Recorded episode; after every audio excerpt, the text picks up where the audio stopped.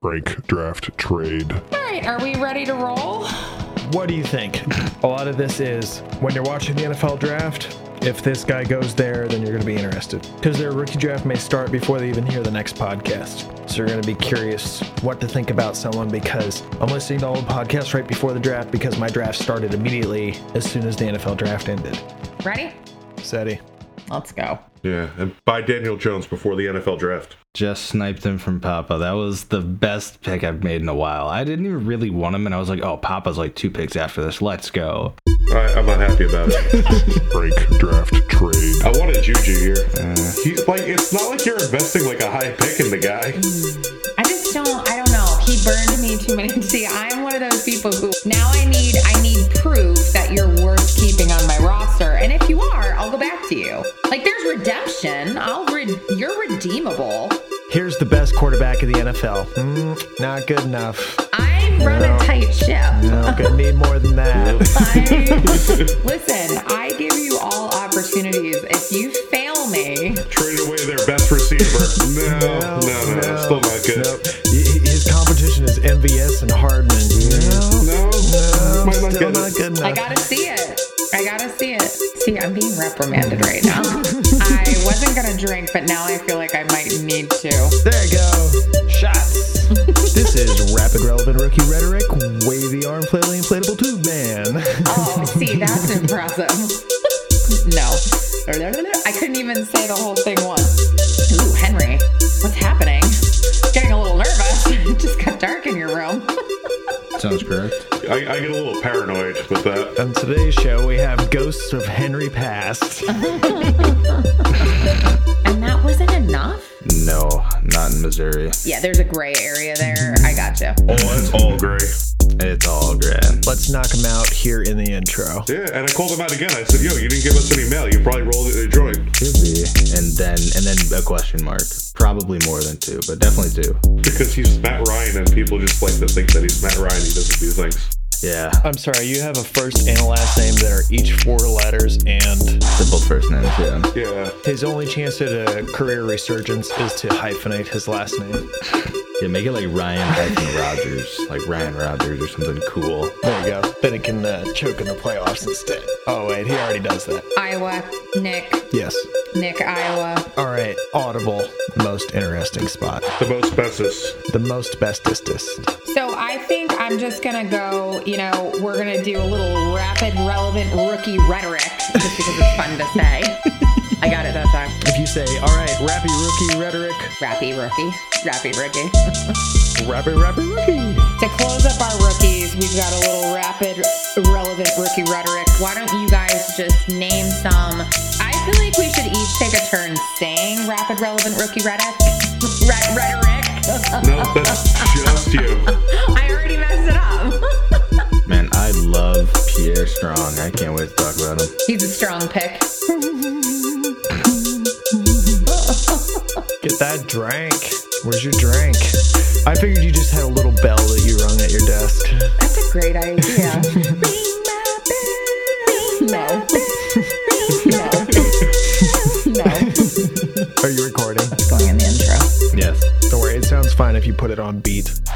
Welcome back to the Rank Draft Trade Podcast. Last week, we highlighted some up and coming rookie quarterbacks, wide receivers, and running backs. This week, we're going to continue that trend and finish highlighting the rest of the notable rookies. Each one of our fantasy brains, Henry, Mike, and Nick, are going to give us some stats and info on their thoughts on these rookies and also discuss possible landing spots. We will also be discussing how landing spots can affect incoming rookie value and draft position. I'm Gina Noble, your host of the Rank Draft Trade podcast. Now let's meet our fantasy brains. We have a handsome fella who appreciates a glass of fine wine just like he appreciates a fine fantasy roster. Say hello to Mr. Fantasy Magic Mike. That was good again. I do like a nice glass of wine. nice Cabernet. Is it magical? Oh, it's definitely magical.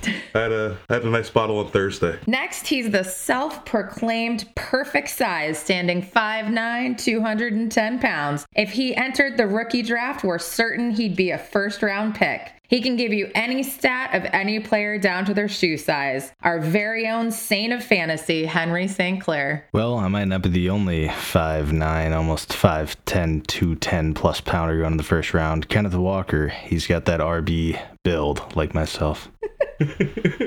Finally, the man who makes it all possible, working endless hours, perfecting both his fantasy lineups and this amazing ranked draft trade podcast. He's a genius in the world of fantasy football and loves working trades almost as much as he loves working a spreadsheet. Our very own Iowa in the NFL, Mr. Nick James. Flattering. Thank you, Noble the Queen. You're very welcome. We appreciate all you do. All right, guys, let's get into highlighting the last of our rookies worth discussing. Starting off with Henry, let's talk about a guy you're you're excited to talk about, Pierre Strong. We've got 5'11, 207 pounds out of South Dakota State. What uh what would you like to highlight about Pierre? He's got good size for running back. You always like 200 plus pounds, got a minimum once you hit that 5'10 range. You know, he ran the fastest 40 of any running back at the combine, 4'37, slightly faster than Hall and Walker, who also ran excellent times. He had some of the fastest play speed I've seen in a long time from a running back. It was reminiscent of when Raheem Mostert was healthy for the Niners to me. Mostert 5'10, 205 ran a 4'3'4 at the combine many moons ago. He went undrafted out of Purdue, which was questionable given he ran a 4'3'4. But he was able to take toss plays 80 yards to the house. And Pierre Strong to me has that home run ability. There's a hole, he hits it and he's gone. And you could say, you know, he's playing against not the greatest competition. He's playing against, you know, Lindenwood and North Dakota State and all sorts of other schools like that. 23.3 years old. It's a little older than some of the running backs, older than Javonte Williams by about a year, who came out last year. Still about a year younger than Najee Harris, so it's an okay age. An unranked prospect coming out of high school from Arkansas, uh, Little Rock commits to South Dakota State, obviously. I wrote in here it was fitting that he played for South Dakota State because he kind of ran like a jackrabbit to me. He kind of like bounces when he runs. Like he has a spring in his step. He really does. And it's The South Dakota State Jackrabbits. the South Dakota State Jackrabbits. Not to be confused with Janoris Jenkins, former New York Giant, St. Louis Ram back in the day. What I noticed most when watching his tape was is he does not need build up speed. He gets the ball and he is gone. And then he'll shake a guy in the backfield and just instantaneous acceleration. Some of the quickest 0 to 60 I've seen in a long time. It's like watching a Ferrari run down the field like Mike Wallace back in the day. Unlike Ferraris, he doesn't break down very often, which is nice. He broke out as a redshirt freshman after redshirting his freshman year, had a thousand yards and nine touchdowns. They had that weird COVID season where their conference isn't one of the biggest, so they were debating the financial cost of playing during the COVID season and not playing, and so many players opted out, and there was a whole thing. So that year was kind of weird. But then this year, he had 1,700 yards and 18 touchdowns. He averaged over 100 yards a game at a touchdown. He really was the backbone of that team. It was let's give this guy 20 carries a game for 150 yards and just see what happens. Every snap, it seemed like he was getting 10 yards a carry. He didn't get a ton of receiving work in college. There were a couple times where I saw him line up in the slot. It was interesting. He ran running back routes out of the slot. It wasn't like he was a receiver when they lined him up outside. He would still run an angle or a Texas route, you know, where they cut outside and then cut back in at like a 90 degree angle and he'd catch the ball over the middle. Seemed like a natural pass catcher when he got the opportunity. He is a little, not even smaller for a running back, but he could be a pass catcher if needed. He has been often comped to Elijah Mitchell from Louisiana last year, who went to the Niners in round six. James Robinson, who's 5'9, 220, he did that at Northern Illinois. And then Raheem Mostert, who also went undrafted. Those are all sixth round or later guys from small schools. Wouldn't be surprised to see him kind of slip in the draft, but I don't think he should. I think he should be a third or fourth round pick, given what I've seen from him. You weren't joking when you said you were excited to talk about Pierre Strong. Definitely some strong feelings there. I seriously think he might be the third best running back in this class after Hall and Walker. He's right up there with everyone else for me. So what you're saying is you may get a good value pick here because a lot of people are not probably thinking about taking him early. He's going to drop. Could be spoiled by a good landing spot, unfortunately.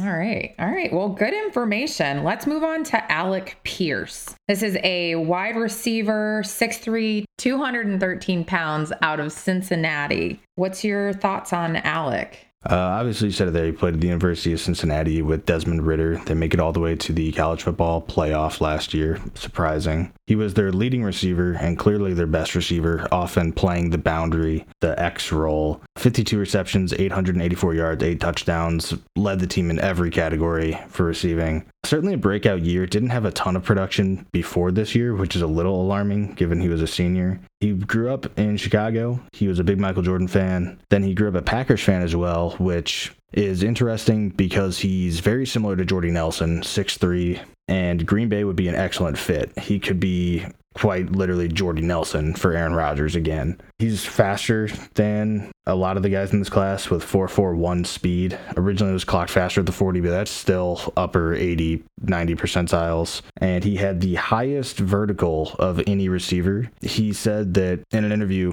Alec Pierce mentioned that the most underrated part of his game is his catch radius. And when you have a vertical like that and you're able to get up and you have such a big body at 6'2, 6'3 with the long arms, he can catch the ball anywhere, which is great for a quarterback like Desmond Ridder, who wasn't always the most accurate. He was able to haul in anything thrown his way. Often he would kind of get open and not get thrown the ball. He had a ton of full ride offers to be a volleyball player going into college. With the 40 and a half inch vertical, the highest of any receiver, he was awesome at spiking and just more of really the bounce of him. And it seems like it's genetic with him. Both his parents went to Northwestern, were athletes there, kind of like a Christian McCaffrey situation where they went to Stanford and then he was an excellent athlete. Both his brothers are six six, play basketball or in dunk competitions. He's got some hops. He obviously went to Cincinnati, which is where potentially the top corner in the draft went. Sauce Ahmad Gardner.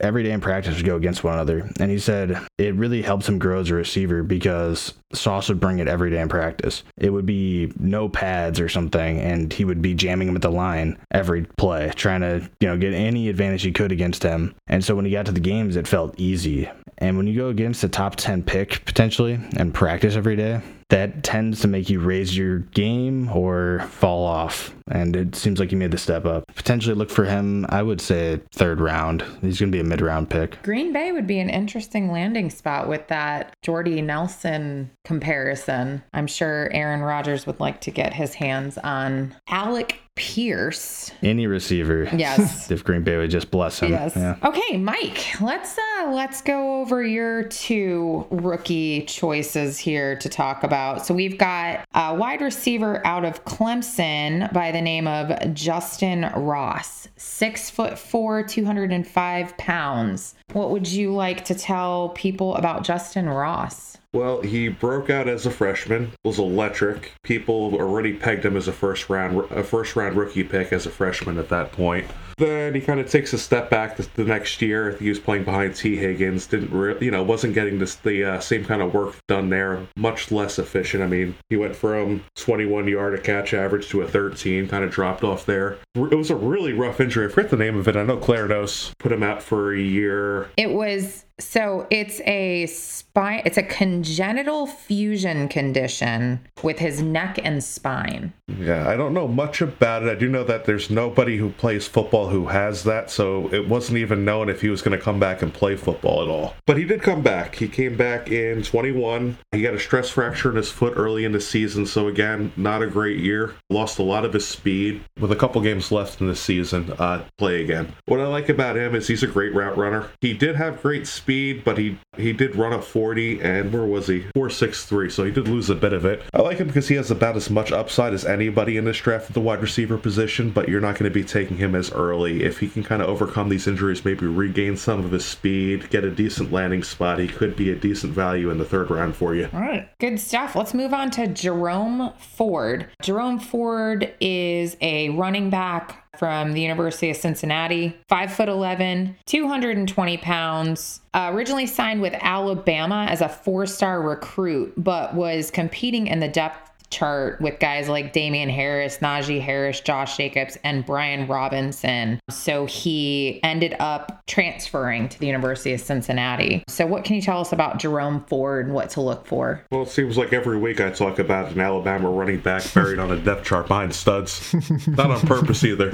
So, unlike Brian Robinson, he gets out, he goes to Cincinnati. The first two seasons of his career in Alabama, I mean, he got like almost no carries. We really don't have much on him there. 2020 COVID season, another weird season. But uh, 2021, he really breaks out. I mean, over 1,300 yards, 19 touchdowns, and he was really efficient with his actual carries. He was over six yards a carry. Set him apart a little bit than from uh, Brian Robinson for me. Things I like about him, he's a very patient runner. You'll see him like wait a second, especially if he's going on the outside or waiting for a hole to open and then kind of take off. And I rarely saw him taken down on the first hit. Arm tackles don't bring him down. He, he's a pretty strong guy, decent speed as well. He was like, what was he, uh, 446, 40? Yep. I mean, hopefully he gets some decent capital. Maybe in like the fourth round could be a decent value in your rookie draft somewhere in the third. All right. Thanks, Mike, for your input on Justyn Ross and Jerome Ford.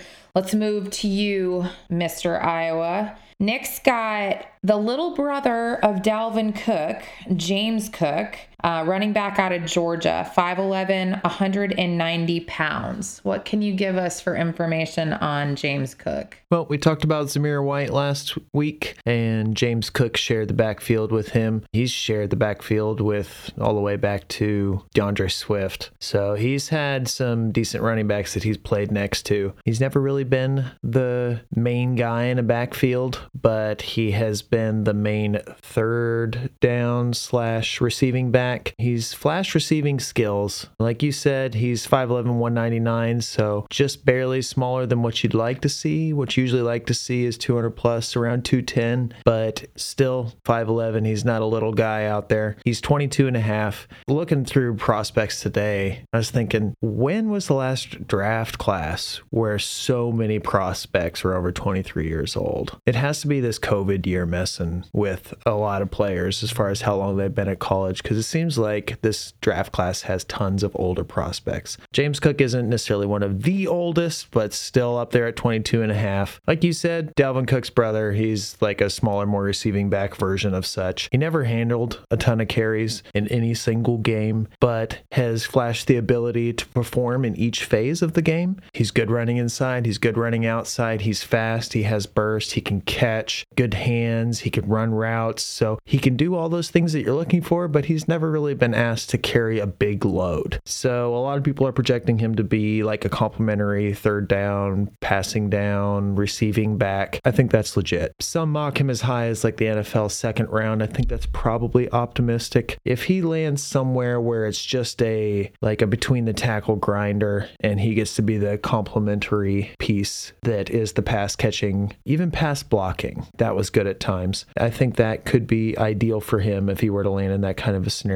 James Cook, someone who I'm interested in, especially if he gets day two draft capital, being like a late second. Like, do you think being Dalvin Cook's brother is going to, people are going to be more enticed to pick him? Well, when you look at a big list of players and you don't know any of their names, and then you see James Cook, and you've heard on literally every podcast on the planet that he's Dalvin Cook's brother, you're probably going to recognize him more. So he's probably just like having your last name hyphenated makes your name sound cooler. If you're little Dalvin Cook's little brother, maybe your name sounds cooler. So maybe more people will know him. Maybe more people will overdraft him. But I think his bloodline is something that could be weighted to add value to him, whether it's deserved or not. Good to know. Uh, moving into John Metchie. 5'11, 187, a wide receiver out of Alabama. What do you what do you want to tell us about John Metchie? We don't have combine from him due to a late season injury, but John Metchie has flashed at times, kind of shined a little bit when Waddle was down, and then shined a little bit this last year. Everybody loves Jameson Williams from Alabama going pro this year. John Metchie had more catches than Jameson Williams had last year. I think he's one of the guys who's kind of being overlooked in a lot of like drafts and mocks. Like this is like a bona fide third round pick as of right now, but has a chance to rise up. I was talking earlier about how so many of the prospects are older than they typically are when you look at like a draft class as a whole. Not for Metchie, 21 and a half years old. So that's something you look for in a wide receiver. He's at least 5'11, big enough. If he gets a draft capital, like day two draft capital, he could be someone who jumps from the third round to like the second round. If he falls to like day three, then that third round is probably more deserved.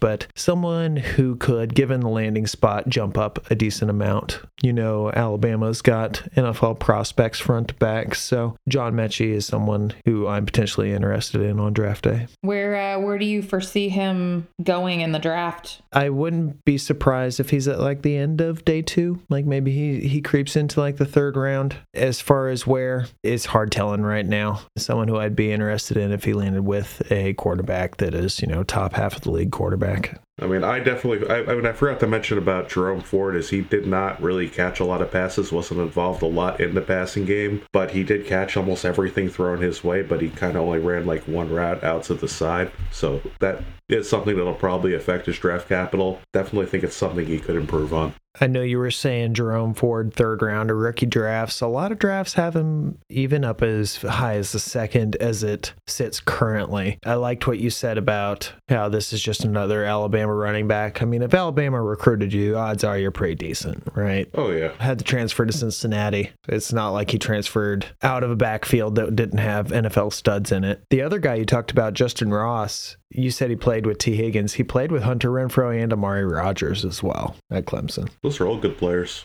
except for Hunter Renfrow. Early last season, I remember doing mock drafts where people were taking Justyn Ross before he decided to come back again. Someone who's had hype for a while, like you said, broke out extremely young, so people have been just waiting for him to go pro since that point. Uh, someone who I'm kind of interested in. I think it could potentially be a value as well. I'm definitely I'm interested in him as a value because of all the interest and everything. It's going to drop him back, and it's going to push him back in the NFL draft. It's going to push him back in rookie drafts, and if he's able to stay healthy and actually and regain some of that speed and actually hit, he could be a great outside threat. And if not, you don't really lose much. You're not investing an early round pick on him. Yeah, I remember watching some Metchie tape, almost going in wanting to like the guy as a late round flyer, and he just was so slow to me. It was like everyone else was playing at two times speed, and he was like just running in mud. I know he didn't run, and I think part of it was injury, and I think part of it is he knew he wasn't going to test well. Potentially, he's a really good football player, and so obviously sometimes the 40 gets overblown when you can produce. Like Keenan Allen is always a go-to example because he ran like a 4-7,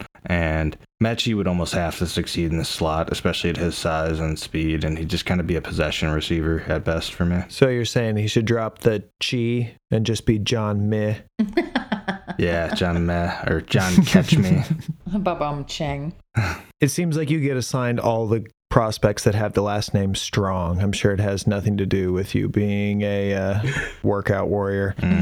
I know you were talking about all of his accomplishments as far as statistically on a per game basis and whatnot. How much are you weighting the fact that this was at South Dakota State? Honestly, when I watched his game tape, it was guys weren't even getting close to him. It was brutal. It was let's hand the ball to him. Oh, there's a hole between the right guard and right tackle. Boom, 70 yard touchdown. Boom, 45 yard touchdown. It was every game there was a 40 plus yard touchdown. And I don't know if it was South Dakota State just having road graders for offensive linemen or if it was just a one cut, a one read running back just going, a zone runner just you know blasting through a hole every play. It was there was no hesitation. You know, you look at a guy like Le'Veon Bell, he's kind of patient behind the line. Not Pierre Strong. He just goes. Good stuff, good stuff. Sorry to switch topics, but do you think Alec Pierce made Ridder or Ridder made Alec Pierce? I think they both had been in the system for so long together that there's a good chance there was just a lot of rapport built up mm-hmm. over the years of so many practice reps over so many years of knowing you know where his leverage points and his breaks were going to be where he wanted the ball thrown i think alec pierce to me is almost a better receiver than ridder is a quarterback right now but i think they're both very good players in their own right Yep. Especially like that he's not even 22 yet. Do you guys have anything to say about James Cook? little undersized weight wise mm-hmm. for running back. A little. At least he's not Kyren. Yeah. When you're 5'10 and you see some guys at 5'10, 5'11, like Jonathan Taylor, who are like 225, Saquon, who was like 230, you get those big running backs, and then you look at a guy who's like 5'10, 190. You're like, yeah, man, like that's going to be kind of a tough sell in the mm-hmm. NFL. If he puts on some weight, I mean, how much of that speed is he going to lose? I mean, if he gets up to like a 210, If he gets up to 210, he's almost the perfect size. yeah. Almost. You just need to be a little shorter. We need to take a little off the top. Yeah. Oh, Henry. You want to bring us back into rapid rookie rel- Yes. uh, rapid whatever Relevant rookie Reddick. Yeah. triple quadruple R. Triple, quadruple R's. Too bad it wasn't quadruple D's. I could have fun with that. But um, let's go to quadruple R's. Now it's quadruple R rated. So Iowa just had to put in this tongue twister of rapid, relevant rookie rhetoric. Guys, let's go over some last sort of notable rookies that you're looking at at this point who might be late round additions on your roster, sitting on your taxi squad, but guys that at least mention that you might be trying to stash, hoping that they end up making something of themselves in the NFL. So let's start with running backs. Rapid, relevant rookie rhetoric. Honorable mentions. So, Henry, One that stands out to me is Tyler Badie. Obviously, we make consistent jokes about my size. He himself is a little undersized. He went to Mizzou, which is where I attend. He's 5'8, 197, 23 years old, ran a 4.45 at the combine. He prototypes to be a satellite scat back in the NFL. He obviously played with Rountree, who's a sixth round pick last year for the Chargers. Rountree was definitely the thunder to his lightning. Led the SEC in rushing yards and was tied for the lead in touchdowns. He was certainly the only thing on Mizzou's offense that was worth anything in the world, and it showed. It was, you know, can we give him 24 carries against Army in the bowl game? Yes, we can. So he can kind of handle more of a workload than you'd think. Similar in size to Michael Carter last year coming out. Kind of plays a little bit like him. A little less shifty, in my opinion, but he still is very good in his own right. And only like a year and a half older. Yeah, he's a little older. His team has the right jersey color scheme. Yeah, looks a lot like Iowa out there on the field. Not biased at all. I was going to say, I think Henry's a little biased. Tyler Badie, that's legit though, is someone who at least like the profile looks sweet as far as maybe taken as a fourth or fifth round flyer. I'm guessing he's going to be like a day three guy. I met him and he he's a smaller guy frame wise, but he fills out his frame. He's unbelievably like compact. You see some guys that are 5'8", 197 or 5'8", you know, 210 ish, and they're they're like carrying around kind of a you know kegger, mm-hmm. like they're they got a little like baby fat going over their muscles. This guy was just sturdy for his size. Pretty stocky.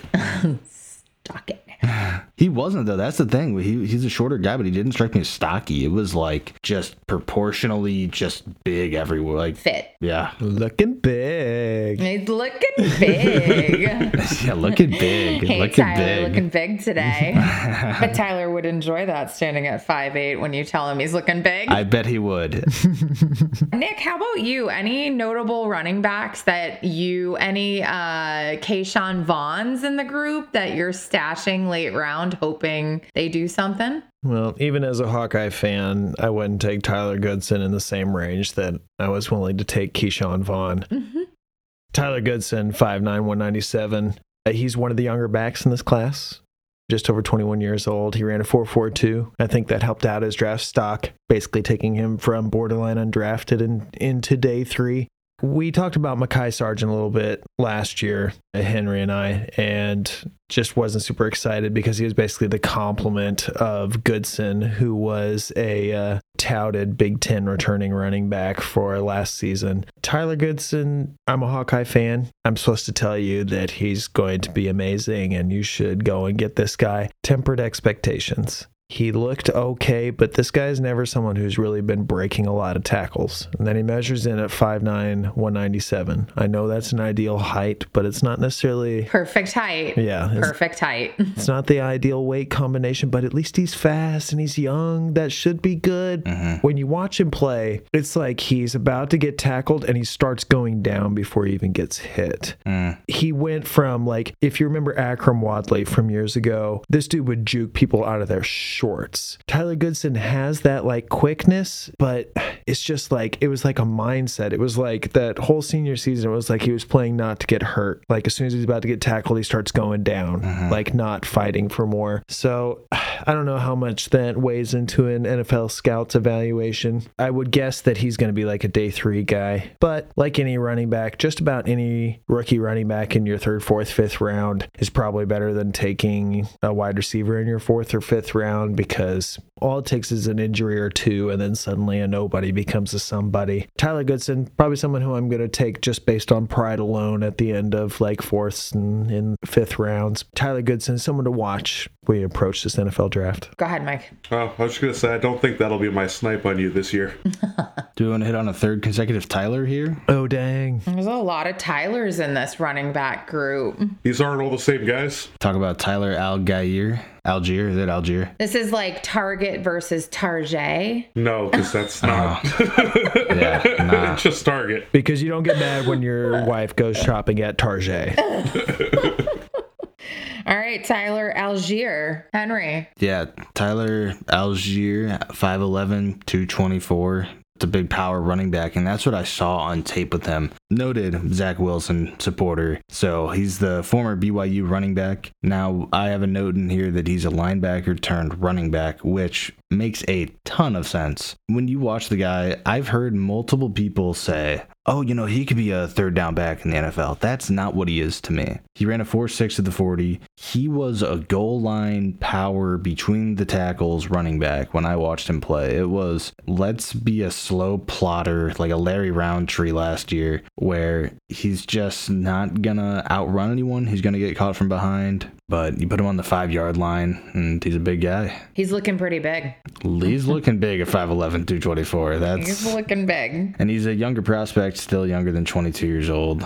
It's looking like a fullback to me. Yeah. Yeah, he, he could be. He's, he's big but athletic. That was the thing is I think uh, he kind of didn't test super well, until people kind of faded him. I don't know what the the love was with Tyler Allgeier at any given point. Again, I think it was kind of this group talk. I don't know if it was the cool last name. People got it in their heads that he was some special receiving back, and I just never saw anything out of the receiving game that I was like, yeah, that's going to translate well. Any other notable rookies we want to touch on before we move on to wide receivers? With the NFL draft approaching, I'm just going to throw a couple names out there in a little bit. Just uh, someone to keep an eye on if they go to a pretty sweet landing spot, which we'll talk about later as far as uh, cool landing spots. Any of these guys I think are probably day three guys, but just to keep an eye out, Dameon Pierce out of Florida. He's 23, but he's over that 210 mark at 218, 510. He only ran a 4.5, 940, which isn't super sexy, but someone at least keep an eye on. Kevin Harris out of South Carolina. Not known by everybody, but at least this dude's just about 21 and a half. He's 220. He's 5'10. He's a, a very big dude.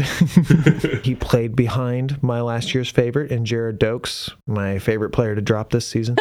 Cut him in a couple months. That late round pick did not pan out quite like some others have. Eh, most don't. He's one of the few early declares in this class, but he has a back injury. So at least keep an eye on if uh, he gets appropriate draft capital, then probably the back injury isn't too serious. If not, then probably was more serious. He talked about Allgeier, linebacker turned running back there from BYU. Did he play, play linebacker at all at BYU? Not that I saw. Uh, I spoke a little bit about that, that he played like a linebacker playing running back. Like Myles Jack, I believe, out of UCLA a couple years ago for the Jags was a running back turned linebacker.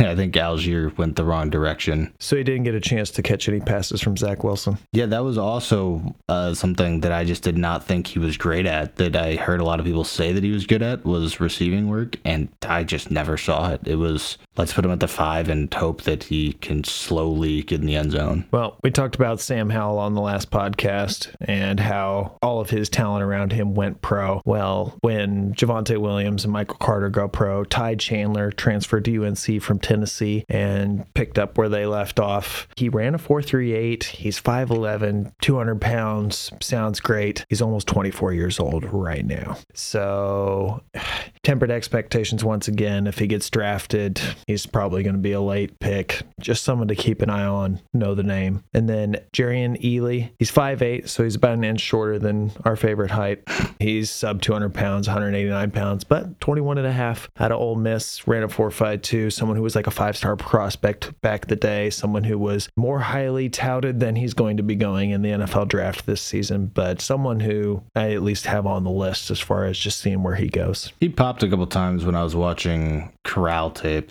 It was, it was like, oh, this guy's pretty good. When they would run a ton of those RPOs, he was at least good enough to make the defense believe that he was a threat to get the ball and run. One more name I will throw out there former high school teammate of mine, Hassan Haskins, 6'1, uh, up to 220. He was not that big in high school, but he filled out nicely. He put up like 28 reps of the bench. He was unbelievable. Last year at Michigan was really the only year of production that he had, but 1,300 yards and 20 touchdowns. If you're into production, he certainly had production at Michigan. He probably would have ran a 4.75 in the 40, so he didn't run a 40. That's not his game. His game is not going to be outrun people, outside runs. It's going to be, oh, let's give it to the 6'1, 220 pounder. Why do you know what he's going to run? Yeah, because he ran a 4.87 in high school, and Yep. he was not highly recruited. I remember in practices, his brother was a safety for the Rams, uh, Maurice Alexander, and neither of them spoke much. They both had very deep voices, and they were great guys, really. I really do hope he succeeds. Certainly surprising to all of us when he got an offer from Michigan, because his only other offers were like UTEP, Northern Michigan, and I believe Memphis. And then out of nowhere, Harbaugh called them up one day and was like, Hey, what would you think about being a Wolverine? And everyone's like, He's never going to play. He proved us all wrong, and maybe he proves everyone wrong at the next level. Interesting. Good stuff, Henry. Let's move on to wide receivers. How about some last minute wide receivers that you might be drafting late in the up and coming roo- rookie draft? Henry, who might you be targeting late round worth at least mentioning? I think Iowa was chomping at the bit right there to say Jalen Tolbert, and he would be the one I would have my eyes on. Uh, recently, a picture was circulating social media where it was him doing the DK Metcalf pose, and he looks jacked out of his mind, which he played like he was jacked out of his mind, given it's South Alabama, but he seriously was like the best athlete on the field every snap. It was, oh, 50 50 ball, let me just out muscle this guy, which was weird to see. He ran a 449, uh, 6'1, 194, 23 years old. Last year, I liked Kawaan Baker because of the situation there in New Orleans where they really didn't have any receivers. Seventh round pick. It was the Jalen Tolbert show at South Alabama. They would use Baker as a gadget guy, kind of on end rounds as a flanker, and Tolbert was the X, and he put up some serious numbers at South Alabama Yeah, my only downside with Tolbert is this guy's 23 years old. and played at South Alabama. Yeah.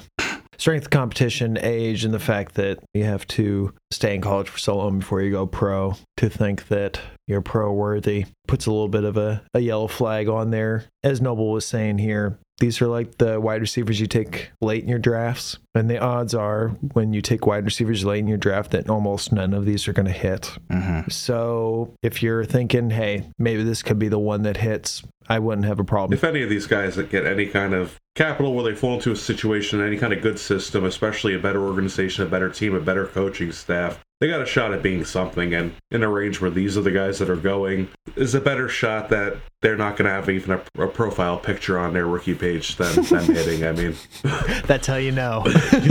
I think that was actually the thing I remember about Jalen Tolbert Yeah. was I like couldn't find a picture of him for the longest time. It was clicked on the South Alabama profile, and again, their mascot was like some sort of white bear. I don't want to say they're the polar bears, but it was like some weird looking mascot. And I would click on Tolbert to be like a gray picture, like the gray like default profile, like not a person.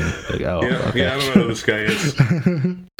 I think there are at least a couple other wide receivers that might go like third round or later in drafts that I'm actually interested in. There's going to be more than that, but as far as the one specifically I might be interested would be Khalil Shakir, six foot one ninety six, just over 22 years old, ran a 4.43 from Boise State, and then Calvin Austin, five foot eight. Only 170 pounds, almost 23 years old, but ran a 4.32 out of Memphis. So a couple guys just to know the names of, and if they go to a sweet situation, like everybody loves Packers. They go to the Packers, then all of a sudden this could go from a late round dart to Rodgers' new favorite guy. Who knows? But a couple names to know. Yeah, five, seven, and three quarters at the combine. That's Rondale Moore territory. That's Tavon Austin territory. That's again, he's gonna have to be a unicorn for that to work. Like Jakeem Grant Sr., potentially a punt returner in the league. One of those guys who's to be smaller, shiftier, ran a blazing 40, but the moment you ask him to do anything except run really fast in a straight line, he's going to have problems. When you get that small with a wide receiver, it's kind of like a, especially if they get decent capital, it's kind of a trap where you end up thinking he's going to be a wide receiver and he ends up playing a lot of special teams. Tutu Atwell from last year. Yeah, oh man, beat Yeah. me to the punch. Yeah, like a second round pick, all of a sudden he's taking, you know, shooting up draft boards, taken by the Rams, second round. It- no. Yeah, that's a guy that would do anything for Henry to tell him he's looking big. Mm. Yeah. Yeah, yeah, yeah, 160. Yep. I'm not. I'm not telling you. Like, never gonna be big. It looks very shredded, but not big. Not big. Let's move into tight ends. Tight ends is an interesting category in rookie drafts because very few tight ends move into starting positions and put up number big numbers year one. Any tight ends that you have your eyes on that are at least worth maybe a late round stash? Henry, let's start with you. Any tight ends you have your eye on? Yeah, gosh. I mean, there's certainly no Kyle Pitts or even Freiermuth of this class. Yeah, you're not really going to be looking at anyone to take in the first, even in the tight end premium league. Please do not fall victim to, well, this guy's the best rookie tight end, so I'm going to take a shot. I really need a tight end. I don't know that you're going to find one this year. My favorite tight end of this class is Jeremy Ruckert, but he is not going to probably be a receiving tight end in the league. I think this class has some decent tight ends, like Jalen Wydermyer, I believe is how you pronounce his name. He was the big name at tight end for a long time. And then he ran like a sub five 40 yard dash and just kind of fell off boards. Mm-hmm. He was awesome with Kellen Mond at Texas A&M. I'll tell you that from watching Mond, but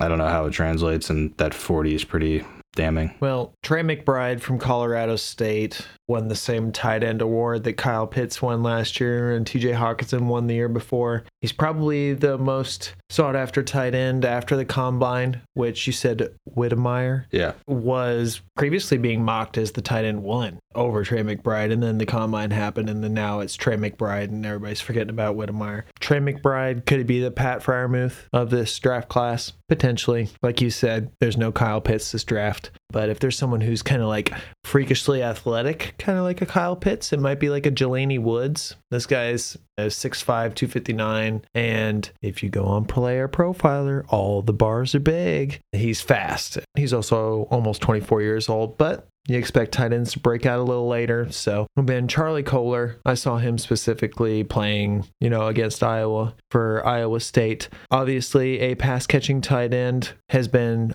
hyped for a little while, kind of like Jeremy Ruckert from Ohio State. Also hyped for a little while, but mm-hmm. I mean, they're probably going to be day three guys and darts at the end of your rookie draft that you drop two weeks into the season. I just firm philosophy that I just don't want to get my tight ends in the rookie draft. I'll either get them off wa- waivers or via trade once I know for sure what they are. But if you're going after tight ends in your rookie draft, Trey McBride is my favorite one. Kolar, Ruckert, Woods, even Dulcich are darts you could throw at a tight end position. I mean, I'm with you on that. I just think that taking a tight end late in a rookie draft, especially when it's not a position when they're not getting like first round capital that's going to be producing right away, then you got to put them on your taxi, and then you got to wait a couple of years to see if they even have a shot at panning out. And usually by the time that happens, you cut them already, and you wasted your pick. I'd rather just go ahead and buy either, aging options with those picks, or you know, get yourself a decent tight end. It's just not a it's not a really big hit rate on taking a, a tight end late in your draft. I'm so with you there. If we could just take a second to talk about it there. Like, I've seen it touted by fantasy football analysts that, oh, this is a perfect candidate for your taxi squad. Maybe their taxi squad's lock or whatever, but I mean, what's the upside of your tight end hitting? That he ends up being as good as the best guy you could have got off waivers that next season. When you're taking a guy that late, like the upside is what a tight end too, and you paid a third, fourth round pick on them. They sat on your taxi for two years, wasted a spot, and then you cut them when you could have just gotten somebody. Mm-hmm. I'd rather take five different running backs than hope that I get the Khalil Herbert out of those running backs in the fourth and fifth Oh, round. definitely. Because because two running backs can get hurt on a team, one Mm-hmm. running back can get hurt on a team, and they still have that same offensive line, and they're just going to run the ball. I mean, look at like a guy like Ty'Son Williams, who is not good at football, and still puts up a huge week, and everybody goes all over him, and then he's completely irrelevant. A tight end's not going to do that when they're not developed. They're, you're not going to go ahead and you know take some fifth, sixth, seventh round tight end, throw him on the Chiefs' offense. Kelce goes down, and all of a sudden you have a tight end one. Not going to happen. Yep. That there's that upside isn't there. So, if I was to sum up this last uh, discussion, basically, when we're getting into the la- the late round draft picks and we're throwing darts at this, running backs are who you guys value as far as uh, the guys you're going to take a chance on more so. I don't know if this is class specific or in general, but are you saying running backs are probably going to be the more valuable dart throws in late round picks? I'd say so. I mean, definitely. 99% of the time. If your league has like infinite bench, I can understand maybe why you hold tight ends. If you're taking those fourth and fifth round draft picks, the odds of them making your roster aren't even great by week one because you're probably going to have to cut people. So you want to pick players that you're going to know, hopefully by week one, whether you want to hold them on your roster. Like taking James Robinson in the last pick of your draft. If something happens to the starting running back, then maybe I've got somebody and then it hits. If you take Jacob Harris last year, hoping this is just a rotting roster spot. Me, I'm active on the waivers. I'd rather have something where either I know I want to hold it going into week one, or after week one, I know I want to hold it, or I'm cutting it loose to pick up whatever's hot next on the waiver wire.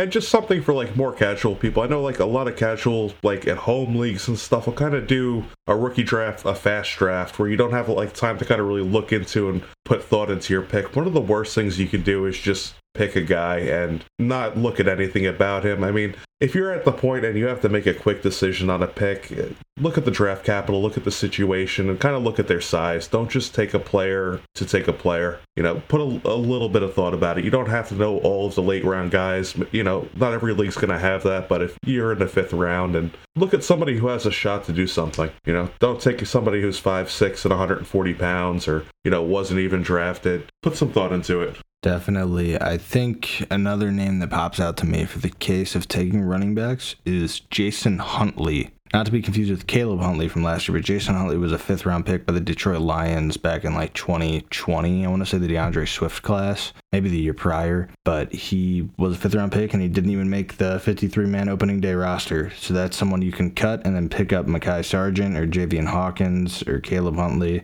It's a roster spot that you can open up. It's a flyer. Hey, maybe this guy shows out in camp and is awesome. Maybe he's the Aaron Jones the Jamaal Williams. He's the fifth round pick that performs better than the second round pick that everyone thought was going to be better. Nope, I can cut him and move on. Yep. So which cost you more? The pick you took in the fourth round that you ended up cutting before the season started, or the pick you took in the fourth round that you end up cutting after the whole first season? Yeah, definitely the pick that clogged your roster. When you said mm-hmm. Trey McBride, I couldn't help but think of Tre' McKitty from the Chargers. Third round pick from Georgia, I believe. And he was another roster clogging tight end, you know, like Devin Asiasi and Dalton Keene, who didn't even wind up being anything in New England, and they were fourth round picks. Noah Gray is still a favorite dynasty stash of many.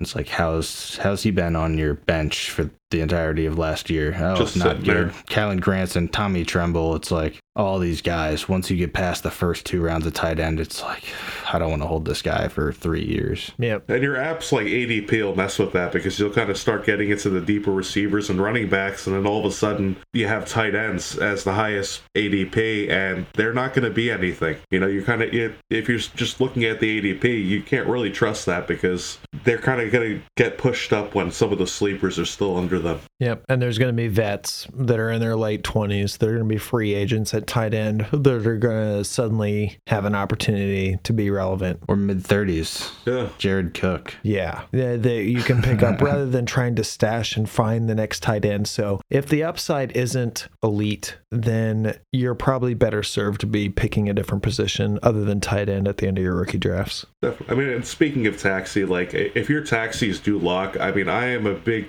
I'm a firm believer in putting players on your taxi that you do not plan on cutting that are definitely going to be part of your team the following year. You know, you're not going to want to put like guys that you want to wait on two or three years, see what happens. You, you're going to want to put guys that are definitely going to be on your team or not going to be cuttable on your taxi because you want to be able to churn those bench spots. You want to have those players on your bench spots. So if you need to add somebody, you need to make a move. You're not messing with your taxi. You're not messing with how many players you can roster. Let's move into arguably one of the most important aspects. We can talk about size, we can talk about stats, we can talk about all of these items that make a player good, but one of the most important things at the end of the day is going to be landing spots. Where these players end up getting drafted, which teams these players end up getting drafted on that could make or break their entire career. So let's get into the discussion of landing spots. What, starting with quarterbacks, Nick, let's start with you. What's your most interesting spot for a quarterback to be drafted this year? There are several teams that if a quarterback goes there, I'm going to be super interested. But probably my top one is going to be Seattle, just because Drew Lock hasn't been anything that you could tout with any kind of confidence. I understand there's reports that they may try to get a rookie QB and roll with Lock for a year and then go for a high pick next year, which that would be a successful strategy for a high pick rolling with Lock for a year, as far as I'm concerned. But Seattle, you've got some pretty sweet wide receivers. If you throw to Metcalf more than like Russell Wilson, more along the lines of the Jets quarterback, whatever his name was.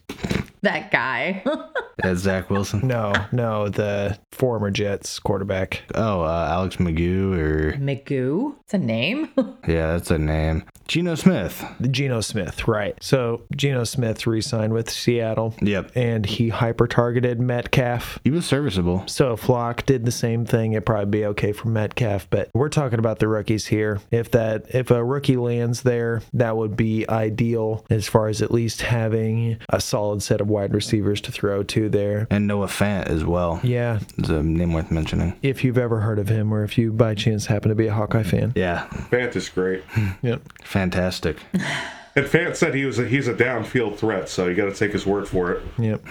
He's a wide receiver playing tight end. Yep. really is. He's not all that tall. He's just big. Mike, what is your most interesting landing spot as far as a QB goes in the draft this year? My absolute favorite landing spot for a quarterback this year is Pittsburgh. One, you got Claypool, you got Diontae, you got Freiermuth, you got Najee, but the most important thing you have is one of the longest reigning head coaches in the NFL, Mike Tomlin. Mm-hmm. And what you want to go ahead and build a great quarterback. And I think this like opens them up to being able to take pretty much any quarterback because they'll be able to develop them really well. Is having a great organization, a great coaching staff, and a great system in place. And their system's been in place a long time. So the players that kind of need development, like you know, guys we're really high on, like Malik, I think they would be a great fit there. Having Tomlin, they also have Trubisky. Maybe Trubisky is the week one starter, like Darnold, kind of gives them, you know, eases them in throughout the preseason. But I just think they have all of the tools to kind of succeed there. It's not like like a, a rough team with no wide receivers, you know, a, a coach on its way out, a losing team. They're just a solid organization. Very excited for any quarterback to go there. Yeah, so the missing link is really the quarterback at this point. An offensive line, but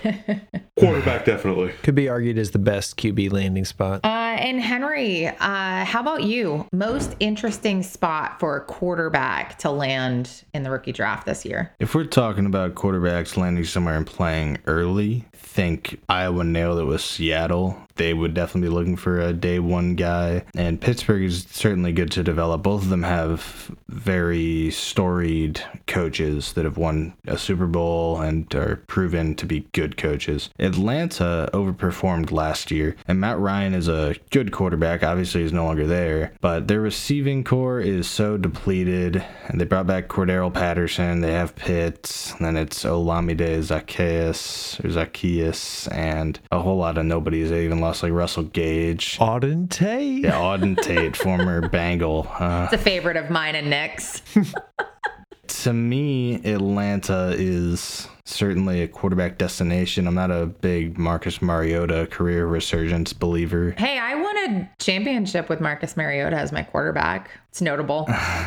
you know, he's definitely better for fantasy. He's kind of like a Tyrod Taylor, where he's got the wheels and not necessarily the greatest arm in the world. I think Atlanta certainly is one where I see someone going in there and becoming the starter very quickly over Mariota. That was the year Carson Palmer and Marcus Mariota were my two quarterbacks. That was my first ever championship when it was a redraft league. And uh, I won with those two, which Carson Palmer had like a ridiculous year. Almost won the MVP on the Cardinals. Yeah, so it was more Carson Palmer than it was Marcus Mariota, but uh, I started out with Peyton Manning and that went downhill in a hurry. I think many people look at Atlanta and they understand the need for a quarterback and receiver and a lot of help, and they're kind of a rebuilding team. Carolina is often one that's thrown out there for quarterback, and it certainly makes sense with Darnold being the guy there right now, and their their owner David Tepper, I believe, says that he wants to find a franchise quarterback. He was heavily involved in the Deshaun Watson sweepstakes, as were all these teams, including New Orleans. But a team that will probably take a quarterback, they do have DJ Moore, Robbie Anderson, Terrace Marshall, Christian McCaffrey. They've got the weapons. It just is so scary to me that Atlanta, I look and I go, Arthur Smith, I believe, is a good coach, and he runs a good offense. He was very successful in Tennessee, reviving Tannehill's career, and he kind of runs a system that you can get behind. Carolina, on the other hand, with Matt Rhule, feels like it's his last year as the coach there if he doesn't turn it around in a hurry. They fired their offensive coordinator, Joe Brady, early in the year last year, midway through the year last year, because they weren't happy with how the offense was being run. And watching the Carolina games last year, it was like, I've seen this exact play six times this game.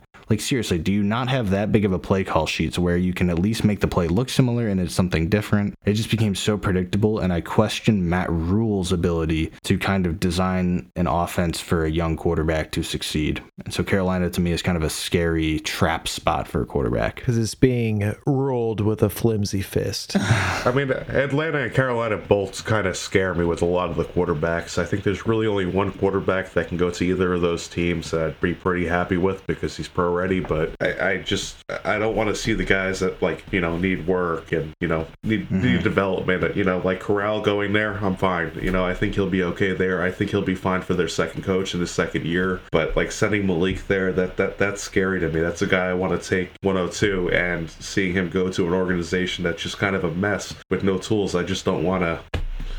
Didn't Carolina just wasn't weren't they looking or did they just sign a quarterback somebody that wasn't real exciting but they just traded for Sam Darnold last year. nah there was somebody else And they there signed your that was favorite Cam Newton. Just stop stop before I have to dry heave on this podcast. Okay, let's move into spots to start by the end of the season. So, Henry, if you were to pick a team that may draft a quarterback that will start sooner rather than later, let's say before the end of the season, what team would you think would be that team to draft that quarterback? I've only heard it from a couple people, and I recently heard it from Daniel Jeremiah on a mock draft he did with a YouTuber by the name of Bangle, where he threw out the Tennessee Titans. And it wasn't the first time I'd heard it, but even Daniel Jeremiah said that he thought he was one of the first people to mention it. The Titans have a significant out after the year with Tannehill, and now they had the most injured team last year and were still the number one seed. You could argue in large part to the stability of Ryan Tannehill at quarterback. No Derrick Henry, uh, Julio Jones went down, so they had D'Onta Foreman and Nick Westbrook-Ikhine. But the Titans, to me, if Tannehill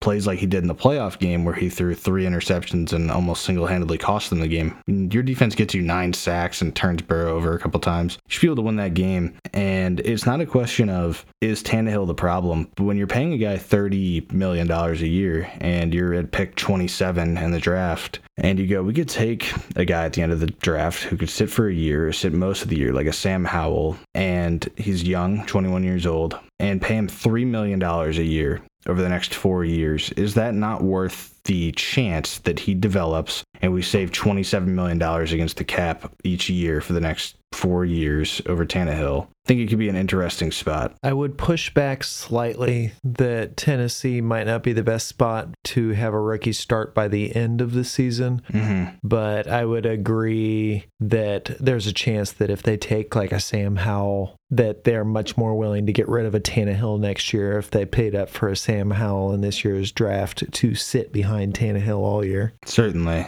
A lot of teams that are going to like groom a rookie quarterback, you wouldn't expect them to come into the starting role unless the starter's playing terribly or Or they're eliminated. or they're eliminated and you wouldn't imagine that's going to be Tennessee as they're the number 1 seed and get to play mm-hmm. Jacksonville and the Texans four times a year. Mm-hmm. So perhaps sits a whole year. It looks like Sam Howell has been visiting with Carolina. Yeah, I'm sure Carolina's visited with all the quarterbacks. Yeah, I think all these quarterbacks have visited probably with about 6 7 teams. Nick, how about you? What team might be drafting a quarterback that will start before the end of the season? When we posted our ranks on the internet this week, some of the pushback was that Jameis Winston should be higher. And the reason I don't have Jameis Winston higher is because one, they went and signed QB1 Andy Dalton. We all know that story. Mm-hmm. but why do you sign QB1 Andy Dalton when you have Ian Book and you have Taysom Hill, who you're pushing to a tight end? Why do you go and sign an Andy Dalton? Maybe it's because Jameis Winston isn't ready to go at the beginning of the season and you need another quarterback to play there. So if they have Andy Dalton and Ian Book and Taysom Hill and Jameis Winston, are they going to draft a QB? I don't know. But they did pull off that trade recently with the Eagles to move one spot ahead of the Eagles, and they did it well before the draft, which usually you don't do that unless you're like trying to go up to get a QB. I don't know that it necessarily locks New Orleans into drafting a QB, but if they were to draft a QB this year, Winston isn't getting paid the world. No quarterback on there is getting paid the world. So if they draft someone, especially somebody who's one of these top five quarterbacks that we like, I think there's at least a chance that by the end of the season, considering New Orleans, the remainder of their roster is a little depleted, maybe they're eliminated by the end of the season. So maybe the rookie that they draft would have an opportunity to start by the end of the season for this year. So excluding the four other teams, Atlanta, Carolina, Pittsburgh, and Seattle that we mentioned, New Orleans would be another option where if they drafted one of the top five rookie QBs, I could see them starting by the end of the season. I like the point that perhaps they could start by the end of the season. The way I would see that happening is that the Winston turnovers rear their ugly head. It wouldn't necessarily be to me that New Orleans would be eliminated. It would be Jameis Winston has cost them a couple games trying to pull off late game heroics and doing something stupid a la Carson Wentz sometimes. The Saints, it seems like they traded up for those picks to not take a quarterback. Like they think they're two good first rounders away. Uh, they are 4 0 against the Bucks in the last two years in the regular season. You look at Carolina, Atlanta, they can beat them. I think New Orleans believes that they are a playoff team, perhaps a couple starters away from really being a competitive roster and they beat the bucks with trevor siemian twice last year. Trevor siemian and then taysom hill like in a 9-0 game. You look at the defense they have lattimore uh, brought in marcus maye from the jets.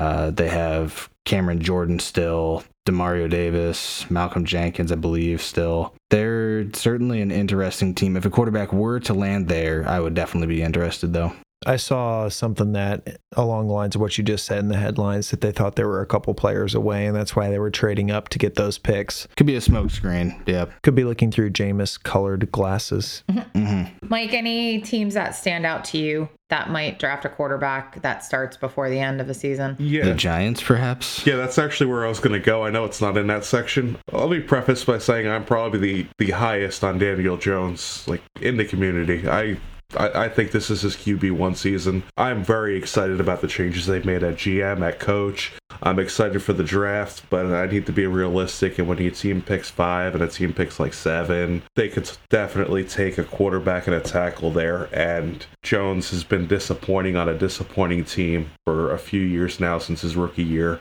Well, I think he's got great rushing upside. I think he's got a great arm. Been tough for him for a couple years. It's possible that they do take a quarterback either in one of those early firsts, or maybe they get a guy like Howell early in the second. Maybe things don't pan out for Jones there with the new system, the new coach. Maybe they bring in some offensive line help in the draft. That still doesn't change things. I could definitely see a, if they draft a quarterback, them starting by the end of the season, or he gets hurt like he has every other year. How about any teams that may end up drafting a quarterback that probably won't play at all next year, but might be worth having a quarterback on that team who may eventually get a start. Any teams stick out to you, Henry, in that situation? I think the one most people are going to kind of clamor for is going to be Tampa Bay. Obviously, they took Kyle Trask at the end of the second last year. It doesn't sound like they're in love with them, and they keep bringing back Blaine Gabbert to be the backup. Clearly, he's not ready to be the starter if Brady were to go down as of right now. Maybe they just don't like him at all, and so they look for another guy to groom. I think Trask is a little older, and it's alarming that he hasn't developed developed. Coaching change, obviously, there in Tampa, along with New Orleans, that we didn't quite mention where Bruce Arians and Sean Payton both step down and uh, elevate Bowles and Dennis Allen. So maybe Bowles falls in love with someone and thinks he can take him and be his quarterback of the future. Arians is still in the front office though, so I think that's kind of be a, like a lesser thing here. Yeah, like stepped down and promoted. There is some weird shenanigans going on there, but he can't stand for four hours anymore. so these are going to be teams with quarterbacks that are either probably likely to retire in the next couple years or maybe don't have a strong quarterback right now starting for him that we could be getting a quarterback in line for that starting role. So, Mike, any teams that stand out to you in that situation? Oh, sure. I mean, yeah, Washington, Carson Wentz had he was kind of awful in Philly at the end when they had kind of nothing going on. He goes to Indianapolis and he does well. Uh, he puts up solid numbers all year, and then the kind of whole season kind of gets blamed on the guy, and they're they're trying to kind of find a way out.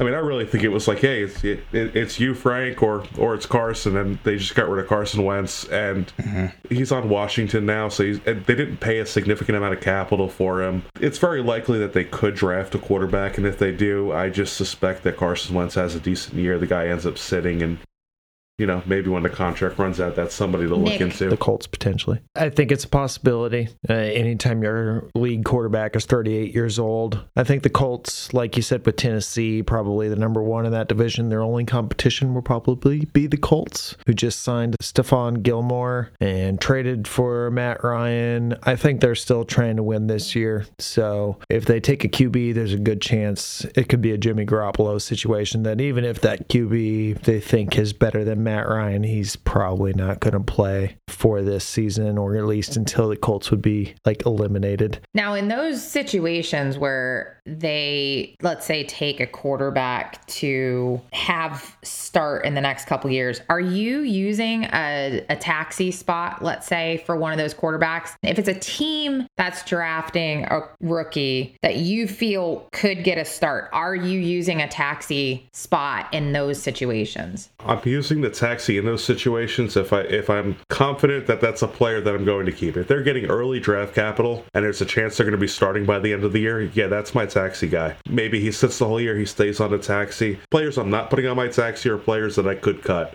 The end of my roster players so that I can still promote the player off the taxi if I need to. So let's say Indianapolis drafts a quarterback or they put a early second round pick on him. That's a taxi stash for me. Someone, yeah, I can call up, but I'm not cutting him. So I don't ever need to open that spot up, but if I do need him, I can call him up. When you talk about mid round quarterbacks, I think we get so obsessed with these five, and really the only other name that comes to mind as a mid round quarterback this year is Bailey Zappe out of Western Kentucky. He kind of fits that Case Keenum, Kellen Moore, more the name I was looking for, mold where he had a ton of yards and a pass happy air raid offense in college. They kind of tried reinventing the wheel of an offense. Can clearly sling it. It's a question of does that even remotely translate to the NFL? Probably not. Uh, kind of a Gardner Minshew situation where he was with uh, Coach Mike Leach there up in Washington State where they ran the air raid. Someone that could come in, have a decent understanding of passing schemes and become a developmental piece. That's a prime example of a QB that I'm typically not trying to take and stash.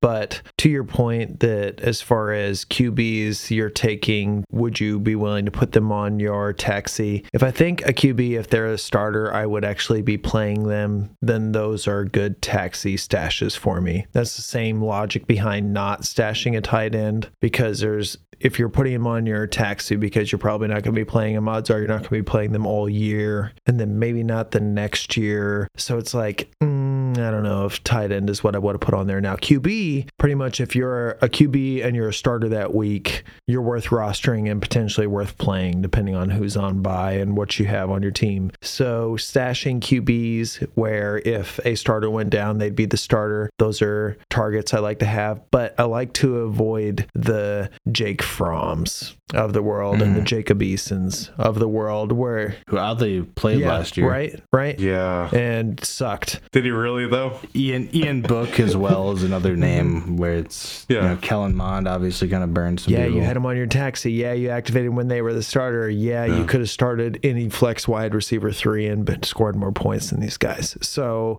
I try to avoid that level of QB. And for this class, it's what you said there with Bailey Zappe and then like Akil Glass, hmm. Cone from Notre Dame, also could be drafted rather than just like simply undrafted. I would not be wanting to put these guys on my taxi. They're just not good enough. No. He reminds me a lot of Clayton Thorson from years past. I think he went to like the Giants in like the fifth round and just wound up Is he that big? I, he plays like that. He plays like in the pocket, stand still, just over the top motion, just as like Philip Rivers, like a statue. Like the hefty lefty? I have him in here as a four nine. I don't know if that's the right forty. Jared Lorenzen? Four nine forty. That sounds about right for Jack Coan. I'm surprised it wasn't sub five, to be honest. Was he looking big? Uh, I, Yeah, if he's looking anything, he's looking tall. He's looking very tall. He's looking downfield. Uh, I think another interesting one about next year would be Philly. Now, they obviously give up the first rounder this year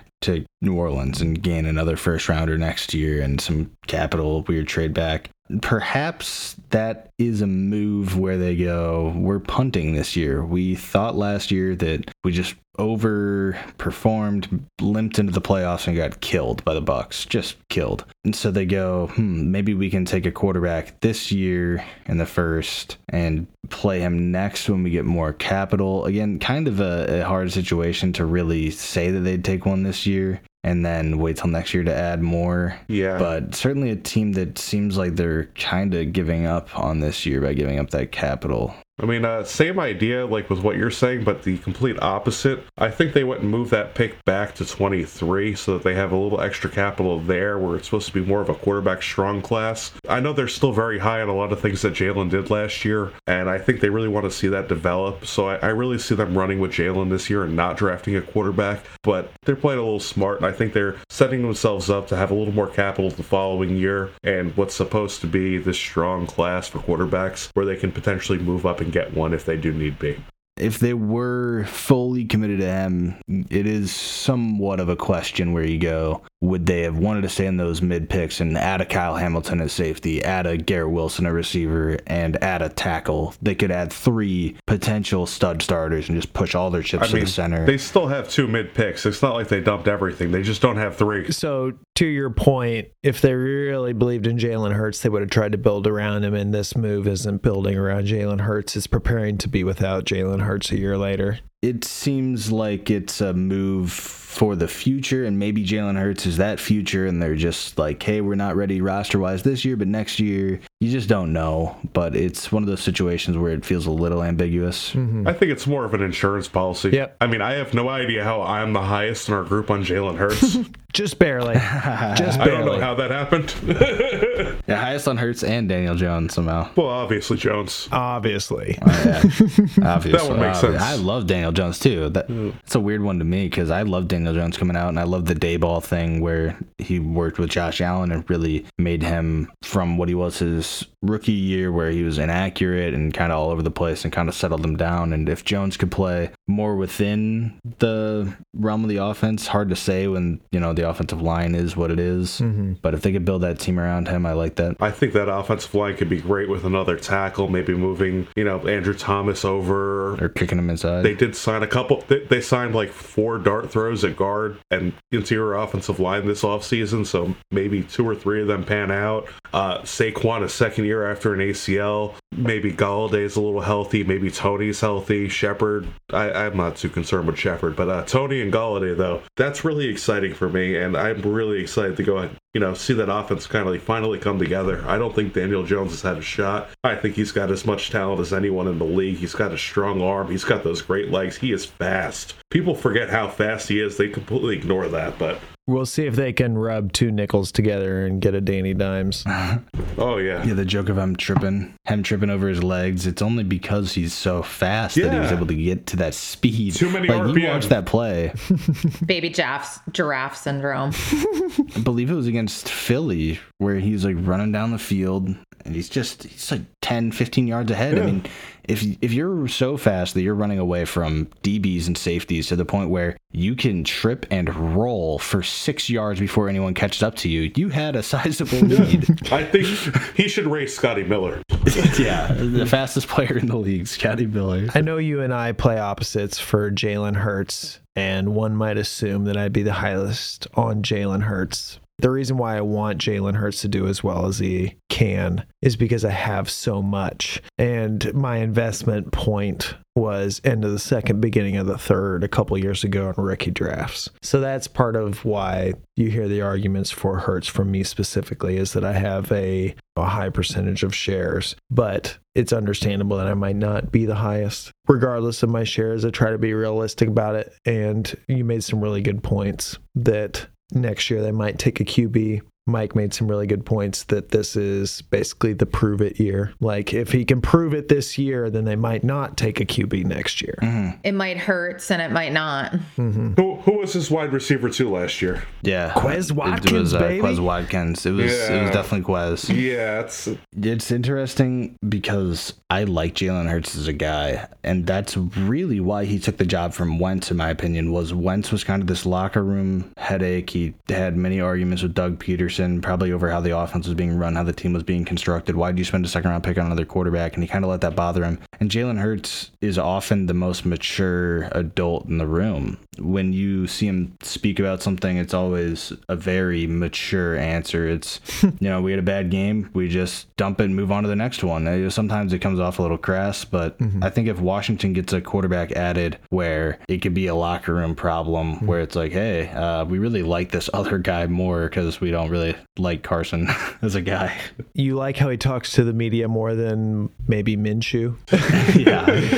He's a good PR guy to have. Yeah, he's just got the right mindset. He, his mindset was reminiscent of Dak to me, where Dak in every interview, every everything is always like he's got the right mentality, never too high, never too low, of just steady, consistent, same guy, not to play the blame game, to take the onus on himself. And so that's one of the reasons I think that we see Hurts succeed. Well, it sounds like he's a good leader, That's what it is. Is he's a he really is a good locker room presence. which I think shouldn't be underestimated. I mean, you you're the leader on the field, and if you can keep all those guys in a good mindset, it'll take you far as well. Do you want me to do this almost like a lightning round? I mean, I hate to do that Yeah. because you guys love running backs, but let's let's do it. Lightning round it. How about the top most interesting spots this year for the rookie draft? Mike, let's start with you. What are your top most interesting spots? Absolute top spot Buffalo with early capital. You get a solid running back in Buffalo. I think that's just the piece they're missing. May hurt Josh Allen a little bit with his rushing touchdowns, but I'd love to see like Kenneth Walker there, even Breece Hall there. Any top running back with significant capital at Buffalo, uh, I'm in on that.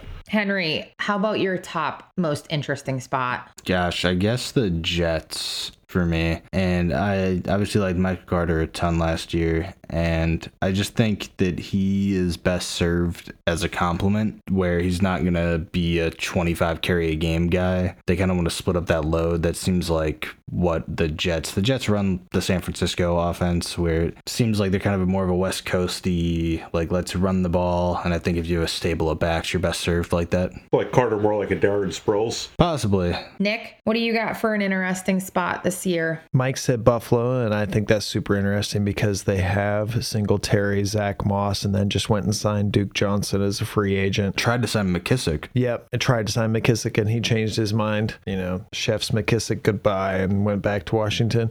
Moss was awful. Singletary's had years to kind of figure things out and just finally hit for a short period this year. Yeah. I, I don't think they could really go ahead and say no to get one of the top two running backs in this draft if they can get them in the second round, especially. And that's exactly it. If it's one of these top two guys, that would be awesome to get them in Buffalo, one of the best teams in the NFL. As far as the New York Jets, I think that's another interesting spot because they don't have a whole lot of draft capital wrapped up in Michael Carter there. They still have La'Mical Perine as far as irrelevancy goes.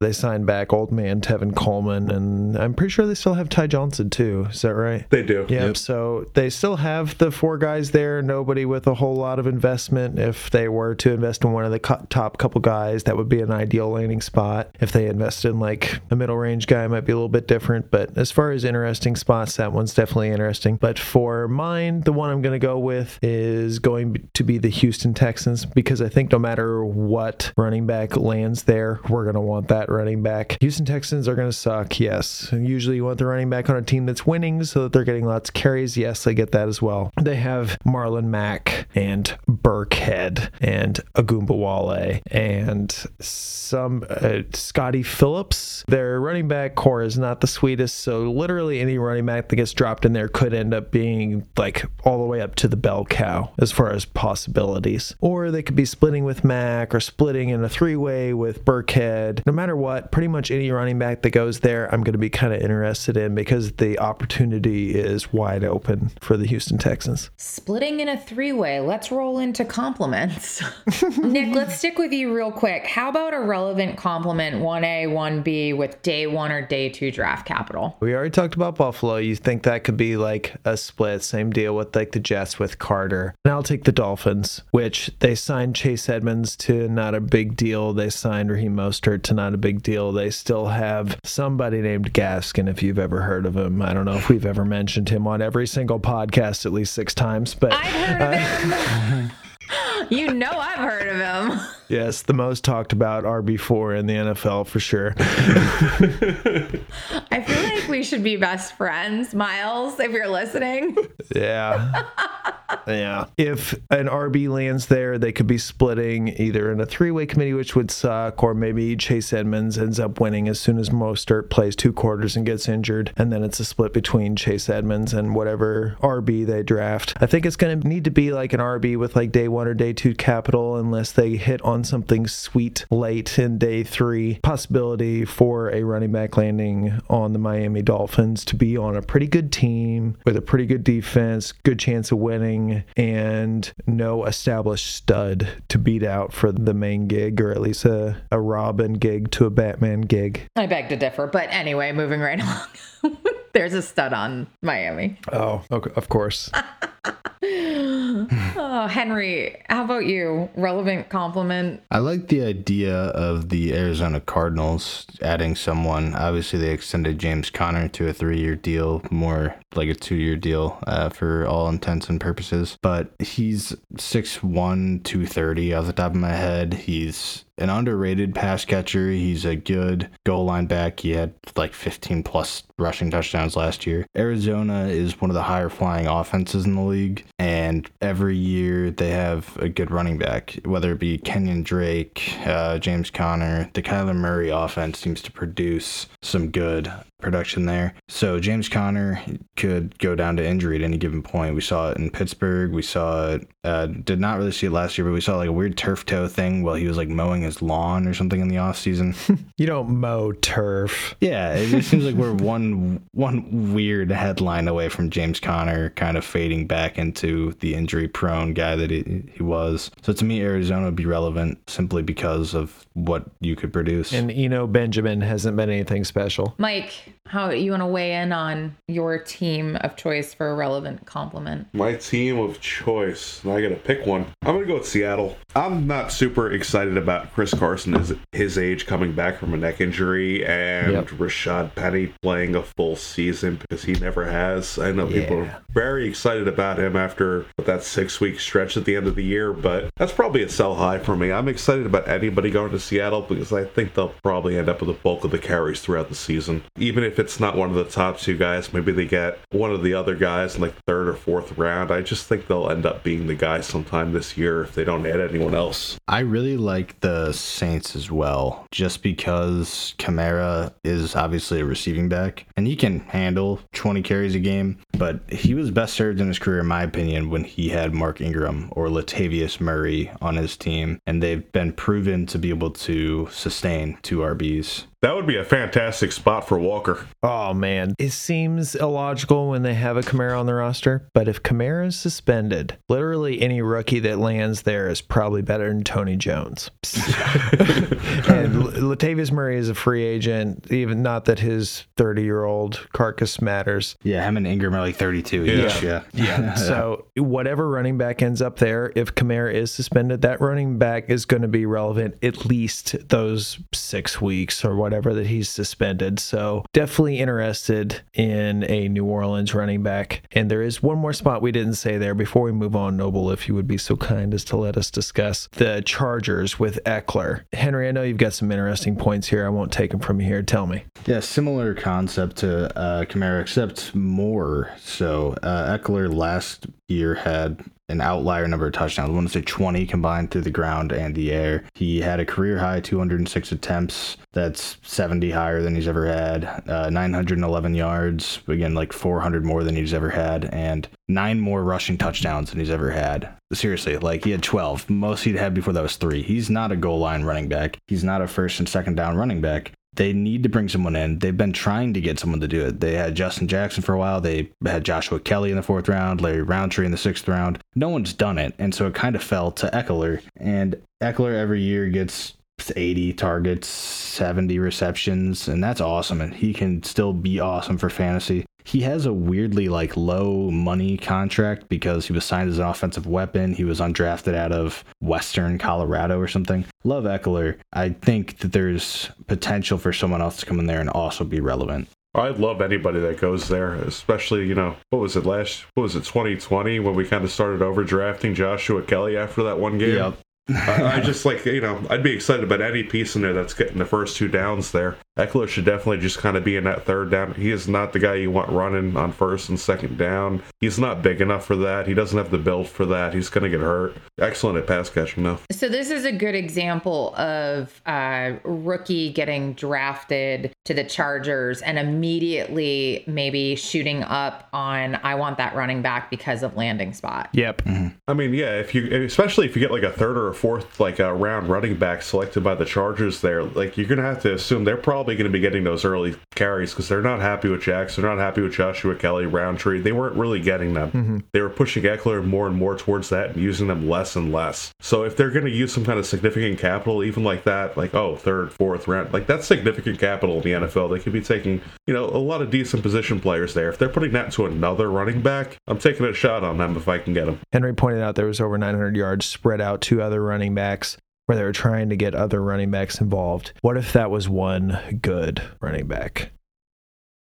900 yards, a couple of catches, a couple of touchdowns. It's a solid rookie year. Mm-hmm. It was Kalen Ballage in 2020. He had 300 rushing yards for the Chargers. He kind of showed up and was like super awesome for a couple weeks there Yeah. in 2020. And then he had the weird thing in like Pittsburgh. But seriously, if Balaj can do it, a rookie can do it. I mean, that's the thing about good organizations, good teams, good coaching staffs. They can make a player fit a situation. You don't have to be the best player, but if you have a, a solid team around you and a solid system and you can kind of work it, you can produce fantasy points. Okay. So if we're looking for a team that might be trying to pick up a relevant piece in a committee or a desirable cuff, which teams are we looking at in terms of those two situations?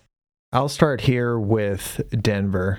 They haven't brought Melvin Gordon back yet, but Melvin Gordon also hasn't signed yet. So if Denver happens to draft a rookie complement for Javonte Williams, I want it as much as you do for the J Will experience to happen. If they get one of the better running backs in this class as a complement for Javonte Williams, that running back is probably going to have relevance for fantasy if last year showed us anything. Maybe they're easing in young, young, young J Will and that this year it's going to be a taking over higher split than half the pie exactly with a veteran Melvin Gordon. If they bring in a rookie and that rookie is the 35-40 split, that's still a relevant fantasy player. So if if a running back lands in Denver, even if he's clearly not as good as Javonte Williams, I'm still going to be interested in that running back. I know you love Mike Boone, but I would love it for a rookie to Mike Boone, Mike Boone.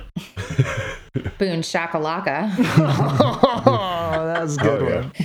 That was a good one. I'll continue with Melvin Gordon. The Baltimore Ravens haven't signed Melvin Gordon yet. I still think they're going to be looking for a complement to J.K. Dobbins. I don't know if they'll be putting significant capital into it, but they're a heavy rushing team, solid offensive line, great system. I- I'd love to go ahead and see whoever they put behind Dobbins there. I think there's a number of teams where I look at and can go running back potential in the last year of a contract should add somebody. If you just made me pick one right now, it'd probably be Tennessee, I guess, just with Derrick Henry aging the way he is. He had the Jones fracture in his foot at the tail end of last season. Obviously knocked him out. They had to bring in D'Onta Foreman and Dontrell Hilliard and a bunch of other names, uh, Jeremy McNichols if they were to be able to shore up sort of a backup, I don't necessarily know that he splits at all with Derrick Henry. Maybe he takes some receiving work in that offense. He could be super awesome for the future. There's so many teams you look at though, and you go, the guy in front of him goes down or leaves. Mm-hmm. They could be awesome. Like the Bengals, I think didn't bring back Samaje Perine, and so it's just Mixon and Chris Evans, six round rookie out of Michigan last year. It's like that would be a great spot. Giants didn't bring back Devontae Booker. Barkley's in the last year of his contract. That could be an awesome spot. Breida. Pittsburgh has like nothing. Breida. Oh, Breida. And Antonio Williams.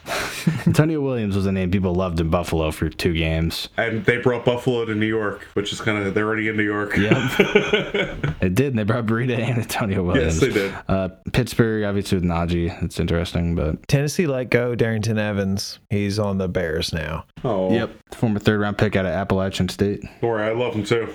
D'Onta Foreman is backing up Christian McCaffrey now. So that is a, a great spot where there's like the two and the three is open mm-hmm. for Tennessee. So I, I love that point there. Oh, as far as Baltimore, it sounds like maybe one or both may not be as healthy as they would have hoped between Dobbins and Gus the Bus Edwards. I mean, I'd probably lean like Gus not being as healthy with the Achilles and him not being 22 years old. Mm-hmm. Dobbins is probably going to be expected to start up on the pup just like any other running back that tears their ACL, and then by the end of the preseason or into the you know into week one, they'll be activated off of that. Yep. So Dobbins hopefully right on time for the season, but we know that they've used a complementary piece. So if rookie landed there and Gus Edwards isn't healthy to start the season, that would definitely make them of interest for fantasy football purposes. Yeah, we didn't even touch on Atlanta, but that's obviously interesting with Cordarrelle Patterson being brought back. And Mike Davis, people really want to think that he had an awful year compared to the year he had in Carolina. If you look at it, he's the same player he was in Carolina. He just didn't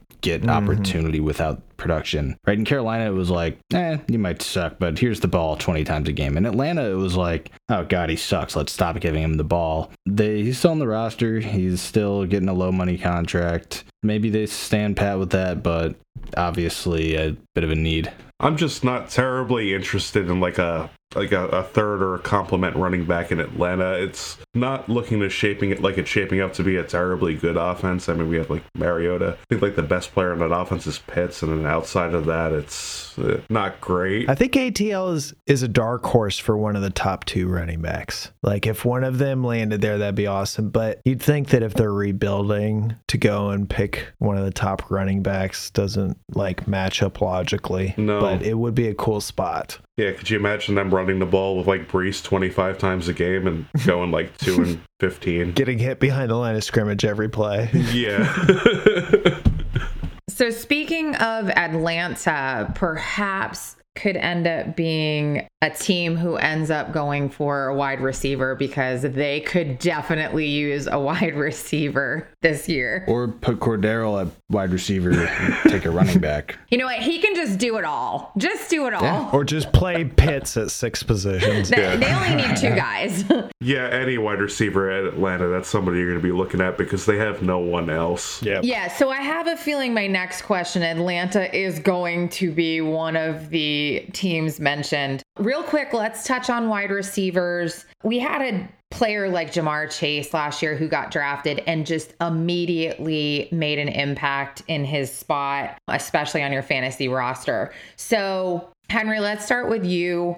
Who is the team that stands out to you that's probably going to draft a wide receiver and it's going to make a big impact immediately? Packers, Packers, and Packers. Yeah. Yep. Packers was the other one on my list. I'm thinking Atlanta and Green Bay. Yeah, uh, give me the best quarterback that we've ever seen in the NFL, and give me their wide receiver. That's bold. I mean, back to back MVP, the best thrower of the football that I've ever seen. I don't know. He takes care of the ball. They, like he can throw to a trash can and they might be able to catch the ball. Yeah, I just think Rodgers, talent wise, is right up there with like Elway Marino when you talk arms. In the history of the league with arms, it's like just unbelievable. And we saw what he could do with Davante and Jordy and Greg Jennings back in the day, Randall Cobb for a bit. Yeah. And it's these are not stud receivers, really. I mean, Jordy Nelson's not a stud receiver. Okay, like say what you want to about Jordy, he performed well. He goes to Las Vegas. You just said Adams isn't a stud. Yeah, I don't think so. That's bold. I really think Rodgers is unbelievably special. So you look at a lot of these teams and you look at the quarterback situation, and for me, it just seems like someone has the best chance to go in there and truly become a number one receiver, regardless of draft capital. I don't know if they spend a day one pick. Maybe it's a day two like Davante was, or day three, They or haven't round three. They haven't spent a first round pick on like a receiver in a very long time. But Ever, ever in the Yeah. Rodgers era, ever. I always Yeah. have a very disappointed husband every year when they go to pick and he's like, they're going And then they pick some totally crazy spot. And he's like, what is happening? Like a backup quarterback Like, Yeah. nope, Jordan Love. for the back to back MVP. a backup quarterback, a backup running back. yeah. It's bad. It's bad. Yep. He's like throwing chairs. Uh, the back-to-back MVP of the league can't get help from his own organization. So, good question, real quick, and I don't want to get into this too deep. Do you think they're actually going to allow Aaron to have input and say with him coming back, re signing, being. No. No, Okay. Quote no. unquote. He was instrumental in them bringing in Sammy Watkins. Yeah. They, they got him Sammy Watkins for the offseason. They got him Randall Cobb. he'll be instrumental in bringing back Jake Kumerow. Yeah. as his wide receiver one. Go trade for 30 year old Cobb. Instrumental in getting rid of Davante Adams as well. I'm sure. You know, Rodgers is an interesting quarterback because he is fantastic, but it seems like when it matters the most, he chokes every year. it seems like when it matters most that his punter gets his punt blocked and returned for a touchdown. Damn it, Rodgers. It's like, it's like seriously, it's like, damn it, Rodgers, you could win the NFC Championship game. How dare you let that punt get blocked for a touchdown? It's like this poor guy. I swear. All right, let's move on. Mike, what team stands out to you as far as wide receiver? I mean, you mentioned Atlanta before, I but mentioned Atlanta. I mean, I- I'm going to go with Chicago. I, That's a good one. I, I think, uh, you know, up and coming second year quarterback, new system going together. They only have Mooney. I mean, I, I know people are very high on Mooney, but I mean, he had late round capital. If they go ahead and add a significant receiver, he's going to immediately be at least the number two. to the Mooney. I, yeah, he's to the Mooney. Darnell to the Mooney. Darnell to the Mooney. To the Mooney. Mm-hmm. Wiz Khalif Raymond. Yes. So a- any receiver there is potential to be at least the two, possibly the one number one receiver, number one in targets on that team. So that's pretty All right. exciting. Chicago for you. Nick, how about you? Who's your team? Sadly, it, it's kind of mixed emotions with the Houston Texans. If they take a wide receiver, it's going to probably ding Collins, who is someone who I have on a decent amount of teams and have, you know, acquired here and there. I flipped him for James Conner in a handful of leagues last year towards the trade deadline on win now rosters, but that's going to look like a much better move if they end up drafting a rookie wide receiver. They did re sign Cooks. Yep. So Cooks is going to be there for sure. So it's not like it's the number one, but Houston Texans were someone we didn't mention as someone who is uh, at least a possibility of taking a QB in this draft, though it seems like it would be the most logical solution would be like Hurts, where they ride it out for a year and then maybe try again next year for our QB. If they take a wide receiver, especially one of the ones of significance who we've discussed previously, it could be a ding for Nico Collins, but could be a, a pretty sweet landing spot. I mean, I haven't heard a single negative thing about that organization's like uh, talking about Davis Mills. It sounds like they're very excited about kind of going in with him into this year. So I really don't expect them to make a change at quarterback or really draft one this year. Mm-hmm. But I would definitely be excited about the wide receiver. I agree with you there. There. How about a team like Kansas City who lost like Tyreek Hill? No. No. Uh, this is one of the premier spots for a rookie. You know, I think people think that, and it's they have MVS, Hardman, and Juju. Oh, Juju. yeah. They're gonna make gross. they're they're gonna make a decision where they go, hey, let's have Hardman and MVS run down the field as fast as they possibly can, and have Juju and Kelce underneath. I hope you're right about Juju. I really do. That's the offense. I mean, split up like the uh, the hill roll between a couple of fast guys. Throw all the underneath stuff to Juju. Load him up with targets. You got Kelce also opening the field. Kelce is great at improvising, especially when they're when they're under Yeah. pressure. And you're gonna find what you find every year with Mahomes, where his like third target is good for 600 yards on the year or something, and it's just not a guy you can play. Someone who you haven't mentioned yet, Clyde Edwards Helaire. yeah, get him involved. They brought in Ronald Jones, who's clearly not a pass catcher. no. They don't have a wide receiver that we all three of us love equally as far as being awesome. Mhm. So maybe kind of just going under the radar, but Clyde Edwards Helaire all of a sudden gets a decent target share in this offense that you kind of like thought would happen in year one, but then it happens now. I mean, he's still young enough. Darrel Williams got like 60 receptions last year, something absurd, and it's like just make that Clyde. I mean, I know Clyde was hurt. it's a spot where I've I thought about adding it to the running backs as far as a running back landing spot, mm-hmm. just because Ronald Jones is extremely one dimensional, and then Clyde Edwards Helaire obviously has holes in his game at least so far in the NFL. So if they landed a spot at running back, that would be cool. But you'd think, man, they just Patrick Mahomes said pick a running back in the first round a couple of years ago. Are they really going to go at and pay decent draft capital for another running back? Mm-hmm. Maybe Mahomes says, I want a wide receiver and says, give me Jameson Williams. And then we love Jameson Williams. It'd be intriguing for Kansas City to add. Like, I don't think it's impossible, but I think it's equally likely that you see Buffalo add, and people are equally interested for Mahomes and Josh Allen, obviously. You look, and it's Diggs, and it's Jamison Crowder, who they just added, and Gabe Davis, obviously. But if they were to add, that could be interesting. Uh, I think Indianapolis, I thought for sure that was one you were going to Yeah. hit on, was Indianapolis, because I think you've mentioned that more than mm-hmm. anyone. With Michael Pittman, who was awesome last year. I always like talking about Wentz only throws to tall mm-hmm. receivers, like Alshon Jeffery and Zach Ertz back mm-hmm. in the day. And then Pittman has a breakout with him. He didn't really do much with Rivers. Maybe he doesn't do much with Ryan again this year, and they need someone else. Obviously, Hilton's not under contract, still free agent. Seems like he might come back one more time. Pascal left for the Eagles, and then Parris Campbell on his 17th chance. So Indianapolis makes a ton of sense there. That's a good one. What about New England? We've got Jakobi Meyers, DeVante Parker, and Kendrick Bourne. Mm-hmm. Still have Agholor. Is New England a, s- a team that you could see? I, I feel like they haven't had a standout wide receiver since since Edelman. I mean, if Bill wasn't there, I could totally see the team Yeah. going with an early receiver. It's just not something that they generally do. It's just Unless N'Keal Harry. yeah, like they're the type of team that like will trade for like a Randy Moss at the end of their career after a bunch of like troubles and everything, and kind of like load him the ball and like get him a crazy season. It's not like a position they generally put a lot of draft capital into. Yeah, mm. they they tend to take the on sale guys and turn them into Yep. what they can, which is a totally good strategy. Like that, Meyers and Bourne. Like Meyers, Bourne, Yeah. yeah, They, they paid now, top yeah. dollar for those targets. yeah, and yeah, they did. They paid weird top dollar. So, lastly, let's just touch on tight ends. This is a short segment to wrap us up. I know you guys just love talking about tight ends and put so much into drafting them, but Mike, how about you? A team that you think should probably be drafting a tight end in this rookie draft? Probably the New York Giants. Ricky Seals Jones is not the permanent answer at tight end there. Uh, that's all they got right now. They need a Pro Bowler replacement. Yes, they got to replace one Pro Bowler.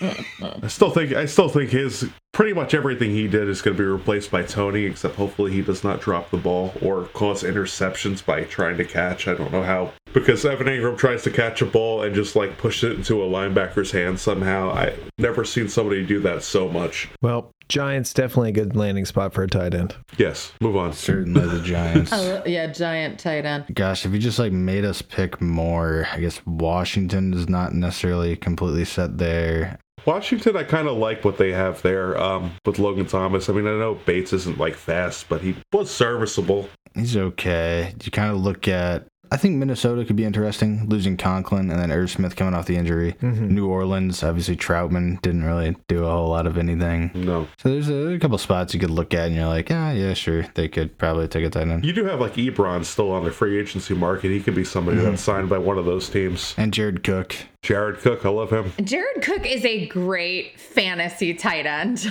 I mean, he's awesome Did fantasy. Minnesota re-sign Chris Herndon? I don't think so. Nope, he's a free agent. Does it matter? Uh, they acquired him last year during the season for what it's They worth. They did. They traded for him for some reason and then never played him. I think they figured it out quick. Indianapolis is another decent Yeah. spot. Yeah. Mo Alie-Cox and Kylen Granson. Yeah. Green Bay is an interesting spot. They re-signed Yeah. Tonyan, and obviously they have Josiah DeGuara, but I think you just like saying that name. Yeah. Cincinnati only signed Hayden Hurst, and they let Uzomah go. yep. Oh, that's exciting. Yeah, Carolina Yeah. has you know Tommy Tremble and extension. Ian Thomas extension, like you said there. Yep, absolutely. yeah. Uh, the Chargers, Jared Cook, free agent. Gerald Everett. They re-signed Parham. McKinney. I think it was re-signed or something with Parham. You guys. Yep. Tendered. Yep. And then you said Gerald Everett, right? Yep. They signed him like one year, eight mil or mm-hmm. something. New Orleans re-signed Juwan Johnson. They still have Adam Trautman. Juwan Johnson. I, I'm not sure that any tight end is awesome there. So rookie landing spot potential. Yeah. And then Tampa Bay. If Gronk doesn't come back, Oh, Gronk has to come back. Super interesting. if they just have Cameron Brate, Oh, OJ Howard. Yeah. OJ Howard walked. Yeah. Yeah. Buffalo. maybe they get somebody. And then Tennessee, they signed Austin Hooper. Yep. Man, they still have Freddie Swain for what that's worth. Or uh, Geoff Swaim. Geoff Swaim. Yeah. Hey, there's just not enough tight end talent to put in all these landing spots. Oh, yeah. Just spots to watch if a tight end goes there, maybe. Yeah, maybe, yeah. but probably not. Well, in bringing up the rear end of this podcast with tight ends, I say we wrap it up here. Mm-hmm. Looking big. Looking big. Speaking of tight ends, I'm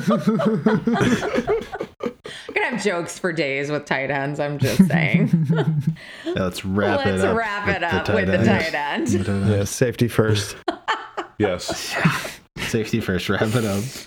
Oh my God. Anyway, we hope you enjoyed this episode of the Rank Draft Trade podcast. You really never know what you're going to get on this podcast.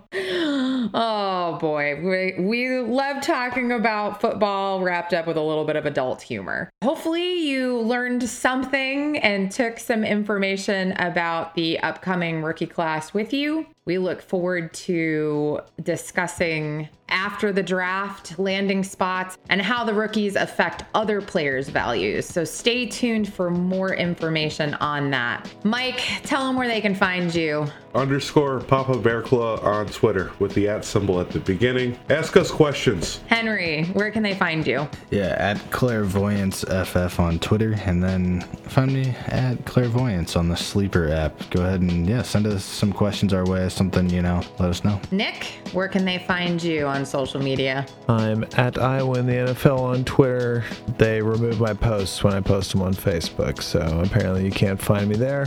But like both Henry and Mike said, we've been informed that we need to involve the audience more. So if you'd like to reach out with any kind of a question or anything you want us to discuss, feel free to hit us up on either at Rank Draft Trade on Twitter and rankdrafttrade.com. We read all those. If you're listening to this podcast and you review and you want to say something to us there, we're going to read every word of those. So feel free to reach out to us. We're curious what you have to say. Yeah, definitely give us content to discuss, and we would love to get your questions on air. I am Gina Noble, your host, and you can find me at Noble G. Oh my God, I just forgot my thing. what is it? Noble G underscore FF, right? Is that what it Yes. On Twitter. Okay. Find find me at Noble G underscore FF on Twitter. You're so good at this. I suck. As always, we certainly hope we made all of your fantasy dreams come true. Yes. See you next time. See you next time. Peace. Peace out.